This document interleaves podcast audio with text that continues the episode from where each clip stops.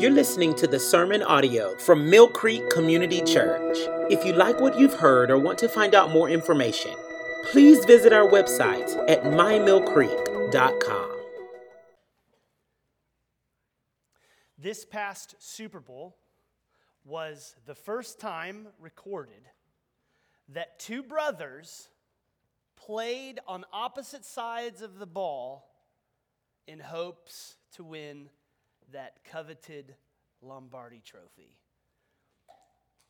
Most people in here, I'm guessing, were hoping that Travis Kelce won some bragging rights over his brother Jason in the Kelce Bowl. And there was their mom with that funny little jersey of half Travis, half Jason, just so thrilled to be there. You know, if Travis and Jason get together over Memorial Day to play a little cornhole, and Jason just dominates him like 21 to 1. You know, bags where you throw it in that little thing. Uh, even if Jason wins every game of bags the rest of his life, my guess is Travis is sitting there going, No problem, man. Because I got the ring, and you don't have the ring. In fact, I suppose Travis could say, I've got two. How many again do you have? Fun to think of two brothers who grew up in the same home, same background, same parents, same culture, but on opposite sides for that Super Bowl. You know, kind of captivated some of us here. Anybody here cares about postseason football? These brothers and their rivalry part of American history as well. In a not so favorable moment of our history, it was the Civil War that put brother against brother. And I actually reached out to kind of the resident historian of Mill Creek. If you didn't know, it's Dr. Carlson. And he was telling me when the Civil War occurred, it wasn't merely a few family members who had grown up in the same home, same culture, same background, and then found themselves on opposite sides of the battle lines. And there's history books telling of a brother who is sent on a spy mission and is spying on the camp where his biological sibling is. Even some in battle, shooting at each other. Turns out, Dr. Carlson was telling me Abraham Lincoln had brother in laws in the South fighting.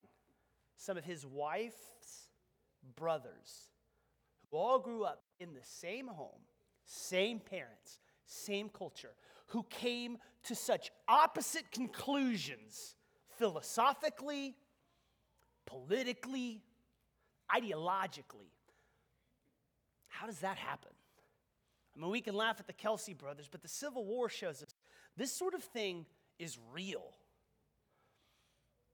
And in our text today, Luke actually has something like this cooking in his mind. Luke wants to answer a question for us, which would be something like this How do the Israelites, who all come out of Egypt, led by Moses, the Israelites, who grew up in the same home, same kind of parents, how could it be that these Israelites, God's people, given God's law, could end up with such vastly different conclusions when it comes to Jesus Christ? That's really the truth. If you study any of this story, a few people, a few people thought Jesus really is the Messiah. A few Israelites thought he's the Savior we've been waiting for, whereas so many in Israel, in fact, to this day, professing Jews don't believe Christ is Messiah. How can that be? How can folks who come from the same family draw such different conclusions about Jesus? Well, not much has changed when Luke wrote this book 2,000 years ago, for here we are, and Jesus is still dividing the world. And even today, some of you are here and you have a sibling who does not agree with your view of Jesus. Some of you come from a home where parents don't have alignment. Some of you have friends, and you grew up in kind of the same school, the same area, the same sort of culture, and yet you have come to such vastly different conclusions about who Jesus is. Jesus not uniting like a Kelce bull, but dividing like the Civil War, bringing battle lines into our lives and families and relationships. And so, for us today, how can we determine which side of the battle line is the right side? How do we know if we're cheering for the right Jesus? Or how do we know if we actually have Jesus on our side? In our text today, Luke is going to clarify for us which side of the dividing line Jesus is on, and that's going to help us know where we need to give our allegiance. If you have your Bibles, and I hope you do, would you open to Luke 11, 14 to 54? We're going to walk through this text and we're going to see Luke giving us four dividing lines, four battle lines. Here's the line, and he's going to show us four ways that we got to decide where are we. If you're taking notes, I'd love for you to write these four battle lines as we walk through them. The first one is this the stronger kingdom the stronger kingdom. This is the first battle line that Luke wants to show us, and it begins there in verse 14 with Jesus healing a mute man. A man who cannot speak, the community knows he cannot speak, and Jesus heals him. And there are these two reactions one reaction in verse 15, one in 16. Look there in 15, here's his reaction.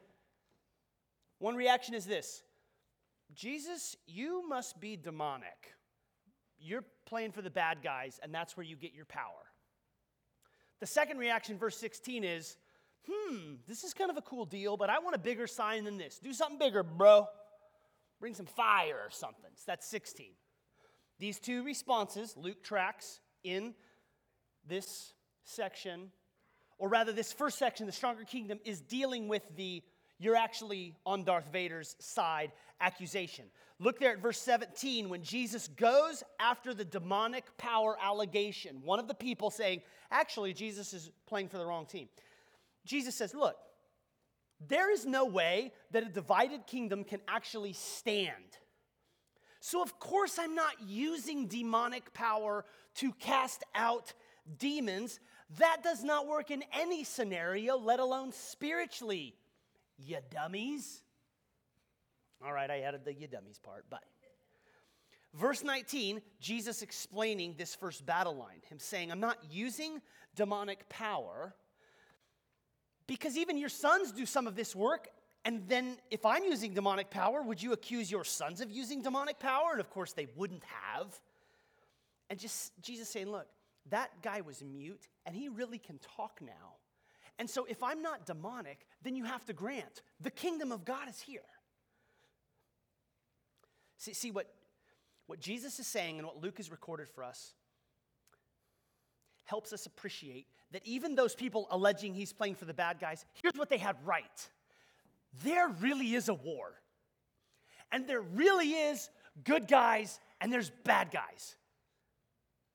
And I know we all love movies, and there's these wonderful movie franchises, and we like to tell each other stories, and we can get captivated with all the stuff that we need to watch and catch up on. But here's what every story, the reason we love stories so much, it resonates deeply with because we know in our guts there really are good guys and there really are bad guys, and it really matters. And what Jesus is saying here is you got to understand as Jesus, I'm the good guy and there is a bad guy, and his name's Beelzebul. And I am fighting this demonic enemy. What kingdom then is Christ really in? Here's what Luke wants Theophilus to get, and by us, extension. Christ is in God's kingdom, Beelzebul is in the enemy's kingdom. Now, maybe you're sitting there going, Beelzebul? What kind of name is Beelzebul? What is that good? Here's the deal.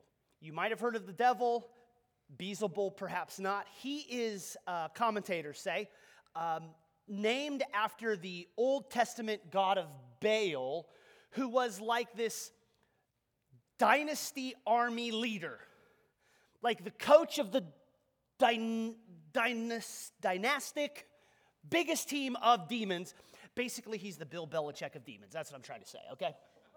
That's Beelzebul. Sorry, Patriots fans. Jesus explaining, I am playing for the good guys and I am against the bad guys. Now, in case you're thinking to yourself, well, this is easy enough. Why is Jesus taking all this time? Why is Luke taking all this time to explain it? Well, think. They are regular people just like us. And if you saw the kind of supernatural power that Jesus had, it would scare you. And it would scare me. Because there's a guy who's really mute. There's a guy who's really mute who all of a sudden Jesus powerfully allows this person to speak. And when you see that kind of power, you have to make a decision. You either think, oh my word, you really are incredibly powerful. Because everybody agreed there was power, and he's either a good guy or there's some who see that kind of power and go, oh gosh, you might be a bad guy. Right? Because a few of you are kind of wired for conspiracy theories. A few of you like to go against the flow, so everybody goes, Yay, Jesus. And a few of you are like, Well, wait, wait a minute, what if he's a bad guy? if he's a bad guy? And they're just trying to make sense of the supernatural power. What they're right about is there is a dividing line. What many get wrong is which side Jesus is on. And that's why he tells this story about the strong man in verse 21. It's an illustration. He's saying, Look, if there's a strong man and that strong man has this stuff, but then a stronger man comes in and takes over his house, well, then the stronger man wins. And what the illustration is showing us is Beelzebul, or if you will, Satan, he was the strong man who had possession. And Jesus came in, kicked him in the teeth. Jesus won that Super Bowl. Jesus dominated this guy, and now Jesus is going, I'm in charge now. Jesus is the stronger man. Now, some of these listeners are still confused, so Jesus offers a second picture of what's happening. Look in verse 24 as he describes an unclean spirit being cast out and then that house being cleaned.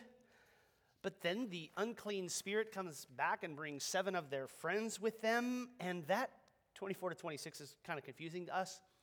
Here's how to make sense of it. Keep in mind this entire section that Jesus is arguing for. Jesus is saying, I am the stronger man. I am not on the enemy's side. I, I, am, I am against Beelzebul. And, and look, if you're going to get your house cleaned up and in order, you have to decide which team you're playing for. You can't be the Kelce mom with a jersey that's stitched up, one side Chiefs, one side Eagles. You can't do that. You are either good guys or bad guys. That's what Jesus is explaining. And if you consider the Israelites, then they'd be a good illustration of Jesus' story. They'd be case in point because the Israelites were called out of Egypt by God. Their house was put in order, if you will, because God gave them the law. But then instead of the Israelites trusting by faith in God, the Israelites created all of these rules and regulations and made themselves think that if we just follow the rules, that's how God can save us. And they totally missed the point that God didn't give them a bunch of rules in Egypt and say, follow him, and if you follow him good enough, I'll save you. No, the sequence always has been God saved them from Egypt, and then he gives the law. Salvation happens, and then we respond in obedience. That's always the sequence. The Israelites got it wrong, and that's why they had their house swept and kept in order. But then, when they didn't actually obey for the right reasons and in the right way, they ended up worse off than when they were in Egypt. Jesus' point here it is there is good and there is evil, and you have to pick a side. No one is neutral. Here's the question then for Theophilus and for us Which kingdom are you in, friend?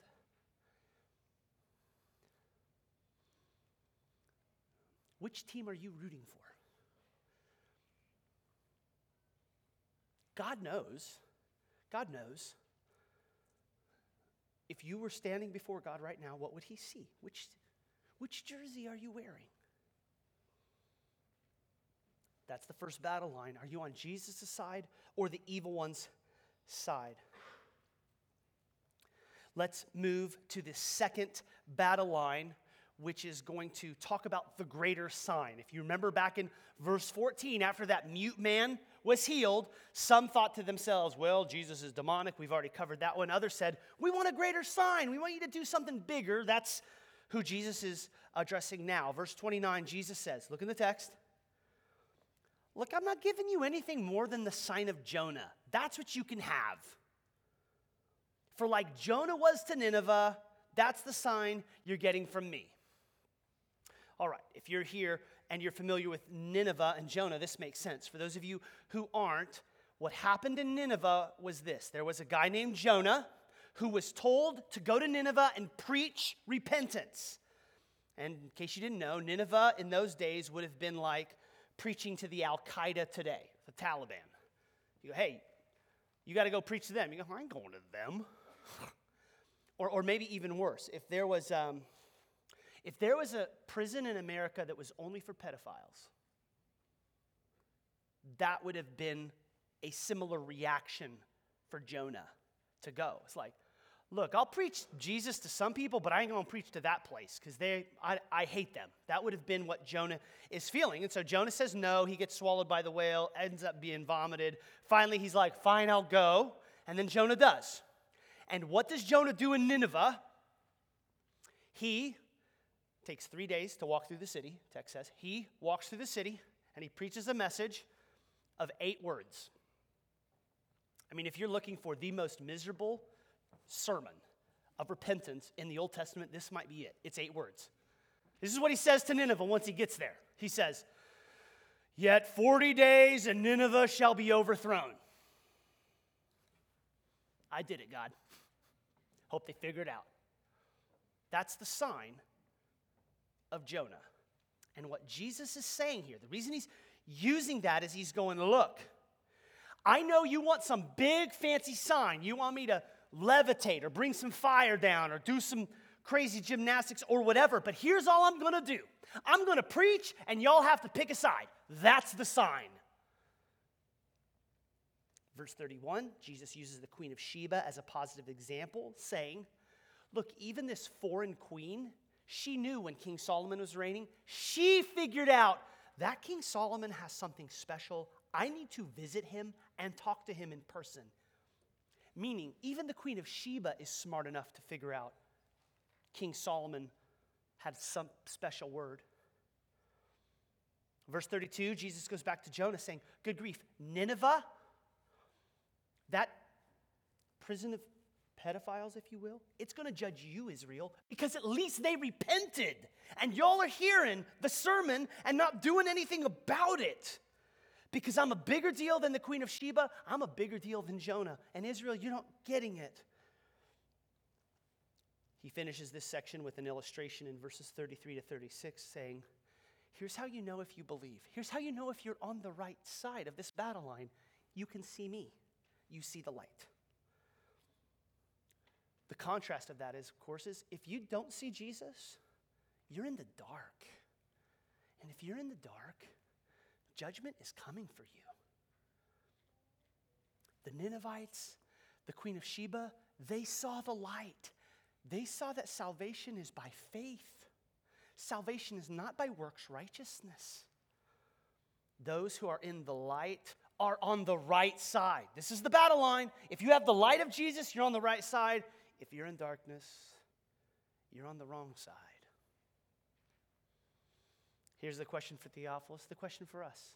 Dear friend, do you see the light? Do you see the light?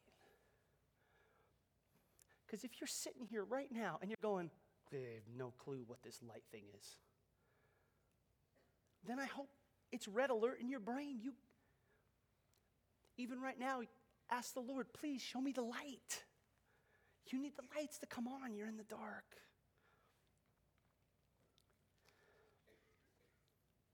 And this is scary because if you're in the dark, judgment is coming. And I know the word judgment is not explicitly in this section, but it is baked into every part of these battle lines. If you're not on the right side, you are going to face God's judgment, and that is scary. That's the second battle line light versus dark. Move with me to the third. If you're taking notes, put it like this the truly clean, the truly clean. Here's the third battle line. Verse 37 Jesus is invited to a dinner with a Pharisee, but Jesus doesn't wash his hands the right way. I don't know if you had to do three pumps and then 16 little over unders and sing happy birthday in their house. I don't pretend to know what the regulations are, but Jesus didn't do it right. And that is astonishing to the Pharisees who always wash their hands the right way, which hacks Jesus off enough he lets him have it. Look at him. Y'all religious leaders have the wrong idea about what is really clean. You do all this extended washing and rigmarole, but inside you're full of wickedness. Woe to you for tithing on your garden veggies, but not caring about true justice. Which is to say, church, if you're going to pick one thing this afternoon to care about, tithing on your garden veggies or true justice, pick justice. Woe to you, 43, you just want honor and approval. Woe to you, 44, you are unmarked graves, which the Israelites are walking over, which this is what that means. In Israelite culture, you never walked over an unmarked grave. That would defile you, that would spoil your, your ceremonial cleanliness. So if you ever walked over an unmarked grave, you'd be like, oh, it's like in dodgeball. You're out. You're, you got to go clean up for seven days or whatever that thing is. What Jesus is saying is, you are the professionals who are supposed to help the Israelites keep ceremonial cleanliness, but in fact, you are making all of these people ceremonially unclean. You are the unmarked graves. And understand how significant this indictment was. Jesus confronting the upper echelon of all Israelite culture. I mean, if anybody should have known about the battle lines and the kingdoms, it was the pros, it was these Pharisees. And while they're like, hey, Jesus, you're not using four pumps of soap, you only used three, Jesus turns the tables on them and says, you, you ought not be so concerned about external hand washing, you ought to be concerned about heart washing.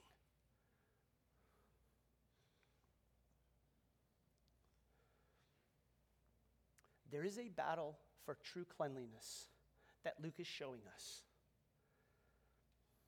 And the Pharisees were on the wrong side of the battle line. For us, then, we have to understand there are clean hearts and there are wicked hearts. That really is this third battle line. And helps Theophilus, who Luke wrote this book to, as well as us today, understand we've got to do business with how we really live. Which is to say, this church, church, whether right now your heart is full of holiness or wickedness really does matter. But Jeremy, I'm, I'm saved by grace alone, faith alone, Christ alone. Bless the Lord. I'm so glad you're saved. And of course, you are saved only by faith in Christ, not because of your holiness. We all agree with that. But Jesus here isn't talking about how you're saved. What he's talking about right now is how you live after you're saved. If you really have been saved by Christ alone, you live holy lives, and how you live matters. How you live matters. Having a heart for justice and love of God is far more important than external religious customs. Here, then, the question for them and us are we concerned with being clean on the inside? Are we concerned with being clean on the inside? Because here's the deal, church. There are all these external customs that we do today to make ourselves look good. Coming to church is one of them. We clean up, comb our hair, most of us brush our teeth, thank you. And we show up at church. And that is something that looks good. But if you're here and the inside of your heart is full of wickedness, Jesus would be confronting you. And in fact, there's times that I wish that, like our outward apparel, had to match the interior reality of our hearts? Because the truth is, lots of times we go to church and it makes us look good, but our heart is far from God. And we don't want to be those kinds of people. I don't want to be that kind of a pastor. You know, we were singing earlier, Oh, how I need you. Oh, how I need you. And that's real for me. That's real for me because the Lord continues to show man, how powerless I am and how much I need Him. And we don't want to be a church where we put on the right clothes and we, we, we see each other in the foyer. How you doing? I'm fine. When in fact, I'm not fine. It's okay here to not be okay. Let's not just go to church and do this fake external righteousness crapola. Sorry, I shouldn't say that word. Let's not do this fake external pretend show when in fact in our hearts we are not doing well. Let's have the guts to say to one another, "No, no, no, how are you really doing?" One of my friends asked me that the other day. "Hey, how you doing?" Which in our culture I grant just means hello. So I said hello back. I'm fine. But then he goes, "No, no, no, how you really doing?" And church, let's be that kind of place. That's not just how you doing, hi, hi, see you later. But no, how you really doing. In our, church, in our culture, this external hand washing stuff looks like going to church or posting something on Facebook or Instagram with your little Bible and your little journal and your little latte and hashtag having my quiet time with my best friend today. Getting real with Jesus and just posting that on social before I do it. Some of you are thinking, you jerk, I did that this morning and I'm unfriending you. I didn't see it this morning. I'm not going after anybody. I'm just, it's just an example. If you need to keep posting that, God bless you. Christians, Christians are less concerned with how everybody thinks we look. We are concerned with what Jesus really sees. He sees it all. He sees it all. Church, are you concerned with being clean on the inside? Are you concerned with being on the, clean on the inside? Because if you're here and you go, man, I'm not clean on the inside, well, here's what you do.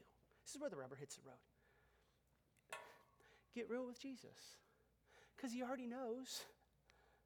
You get that right? He already knows the disparity if you're not dealing with your sin. So, so be ruthless with your sin. As somebody said, be killing sin or it will be killing you. Those are the ways that you respond to sin. You either go, fine, just do whatever you want to me, sin, and it will kill you. The enemy wants to steal, kill, and destroy you. He hates you. He hates your family. And he would love for you to justify your sin and just let you think, no, no, it's no big deal. You just leave this gorilla in the closet, just feed it, and it, pro- it won't come out and kill you. No, it will. You either kill sin or it will be killing you. That's the response. And so, what, what I'm trying to get you to do and, and see is if you have this outward appearance of holiness, but inside you're dirty, then you need to deal with your sin. And it's really simple. It's like deceptively simple. You confess your sin. God, I'm sorry. I agree with you. You're right. I'm wrong. And now give me the grace, the courage to do whatever it takes to obey you. And then, whatever that thing is that the Lord has called your attention to that you need to repent of, quit, stop, whatever it is, then you got to go to work and do it. And it's war. Not saying this is easy, but it is simple. Christians are concerned with being clean on the inside. This is the third battle line clean hearts, evil hearts. Final battle line the hidden key 45 to 54. The Pharisees, they've, they've been rightfully warned, and there's some of these lawyers. Some lawyers are in the room when Jesus just hammers the Pharisees, and they go, oh, Jesus, you've actually insulted us too because you were talking about them, and so we're insulted. And Jesus, being an equal opportunity insulter, decides, fine, y'all want some of this action too? I'm about to give it to you. So he gives, he, land, he leans into those lawyers, which, by the way, are not attorneys. So those of you who are attorneys are like, okay, phew. he's not mad at me. no, these lawyers, they were, they were in charge of, the, of creating all of these sub laws from the Old Testament. They got into all the weeds, all the minutia. And so when it's like, hey, this is what you can do on the Sabbath, they were the ones that wrote all the bylaws for all the 17,000 ways you had to honor the Sabbath and what you can do with the donkey and the water. And, and here's the thing they didn't do any of it. They wrote all the laws, but they didn't actually obey them themselves, which is, Jesus is upset, so he just hammers them. Look, 46. Woe to you, making people follow rules you don't even follow. There it is. 47. Woe to you for building tombs for prophets that your forefathers killed. Which is to say, the lawyers had the same heart as their ancestor Pharisees had, who killed all of these prophets. If you didn't know in Israelite history in the Old Testament, there's all these Old Testament prophets who were killed by the Israelites. Old Testament prophets who understood salvation is not by works, it's not by me being good enough, it's by faith in God. And some of these prophets from Abel, the first prophet he's saying got killed, Genesis 3, all the way to Zechariah, which I like that translation because what Luke is doing and Jesus is saying is from A to Z, all the prophets, from the first died to what we understood to be the last one who died, Abel to Zechariah, you lawyers kill them all, but then you build these fancy tombs and pretend like, oh, we're so sad that those people got martyred. You have the same heart as the people who killed them. Woe to you. 52. Here's the biggie Woe to you for having the key that gets people into the kingdom, but hiding that key and blocking the door. Woe to you, lawyers. To be clear, that key, verse 52, crucial for this section, it's the gospel key. The key is this message that salvation is by faith. We see that to we see that to Abraham from the beginning. God's plan for salvation has always been by faith in God's promises and that key to knowledge, this gospel key. Luke called it the, uh, the mystery that has now been revealed. This key, Jesus explains in Luke 24 when he's walking on the road to Emmaus with Cleopas and a friend, and Jesus says, from Moses to all the prophets, he explained to them the things concerning himself. This gospel key is how salvation is found, and the lawyers had hidden the key and blocked the door. Here's the battle line then it is those who use the key versus those who hide the key helping Theophilus and us to realize we are not to make the same fatal flaw. We must not hide his key. We must use it and share it. Which is the question for us today. Church, will you use and share the gospel key? Will you use and share it? Using it means that you realize I am not saved by doing all the right things. None of us should show up at judgment someday and say, Here's my resume, look how wonderful I did. Or rather, if you do that, you're on the wrong side. Your judgment will not be positive. The key is I am trusting in you, God, by faith in Jesus Christ for my salvation. So we show up at judgment and God says, Show me the resume, and you go, Oh, it's Christ's resume. That's what I'm trusting in. That's the key. We got to use it, we got to share it. To tell a, a world, however you think you're going to find salvation, the only way, the only key that works in the lock is Jesus. Everything else fails. Church, may we never hide the gospel key. These then, the four battle lines. And Luke wants a response in this entire text, which brings us to the final question which side are you on? Which side are you on? See, in this text, there have been several responses. There were some who, it all started with that mute man. That's where it all began. That mute man got healed, and some said, Oh, you're, you're demonic. You're Beelzebul. And others said, Hmm, that's interesting. Do something bigger, do a greater sign. Those are poor responses. We saw the Pharisees and the lawyers, they had a poor response. Did you notice that in 53 and 54? As he went away, the scribes and Pharisees began to press him hard. They were lying in wait for Jesus to catch him. That's the wrong response. The two verses we skipped over, 27, it gives us a additional wrong response when a woman blesses Jesus' mother. That's not quite it. I mean, be careful if you tell the Catholics that, but that's not quite it. Verse 28. This is the most important verse in this entire section. This is the right response. Verse 28. Jesus said, Blessed rather are those who hear the word of God and keep it. There it is.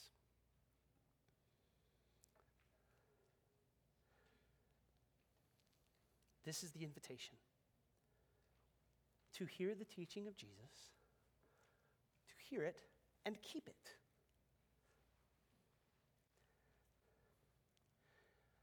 You must ignore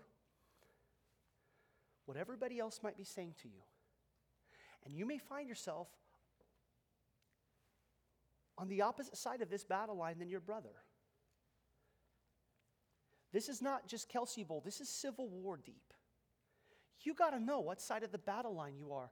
And as it turns out, you may have family members who don't agree with you. And you need to have the courage to be on Christ's side. Because Christ divides. And some will hear it and they will go, I'm not doing that. They've picked their side. But don't let that influence you. You must hear and respond to Jesus' clear teaching. Do you see the clear battle lines? Here's the sermon in a sentence Hear and respond to Jesus' teaching. That's it, synthesized in one phrase. Church, hear and respond to Jesus' teaching. See, there really is a kingdom, there really is a greater sign. There really is a way to be truly clean on the inside. There really is a gospel key that will unlock the door and get you into Christ's kingdom. It's true. The warning then throughout this text church, judgment is coming. Judgment is coming. And all of us will stand up before God Almighty by ourselves. You can't ride anybody else's coattails. Kids, kids, look at me. Whatever your mom and dad believe will not influence God's decision with you at judgment. You have to decide for yourself. We're spouses. Maybe you're thinking to yourself, well, my spouse really believes. I don't know what I'm really doing with it, but my spouse really believes. That won't cut it. We all answer. It doesn't matter what your neighborhood thinks. It doesn't matter what your small group thinks. It doesn't matter what your great granny thinks. We all will answer individually.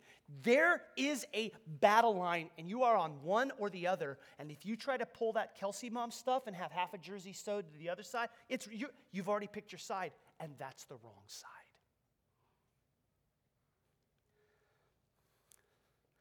Here's Luke's heart you got to pick a kingdom you got to see the signs. You got to be clean on the inside. You got to know and use that key. Will you pray with me? Spirit, we need you to be able to do any of this. And so I pray you would use your word and you would drill these truths deep in our heart and we would respond appropriately. For those here who don't know you, I pray you would light them on fire. I pray, Spirit, you would save. For those who do, for those who need to do business with a dirty heart, I pray you would give them courage to get it done. We are so grateful for your word. Thank you for this time you've given us. In Jesus' name, amen.